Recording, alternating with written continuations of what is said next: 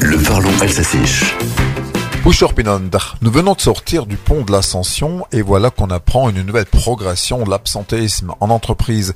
L'absentéisme, Chwen Sarey a atteint des records en 2022 selon le baromètre AXA publié hier. Ce baromètre à ne pas confondre avec l'outil de mesure de la pression atmosphérique der Luftdruckmasse, même si habituellement on entend baromètre. Donc, nouvelle poussée de l'absentéisme en 2022 et ce sont de nouveau les troubles psychiques qui arrivent en tête des causes d'arrêt de travail de longue durée, psychische Störungen, devant les TMS, les troubles musculo-squelettiques,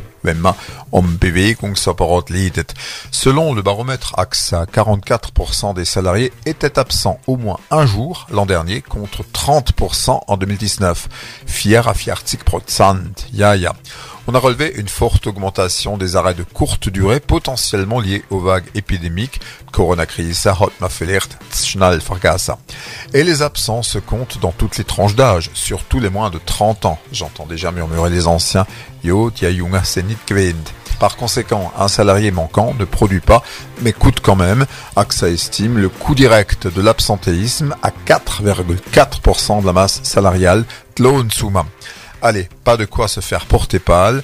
Blieb gesund und munter und bliebet bei uns.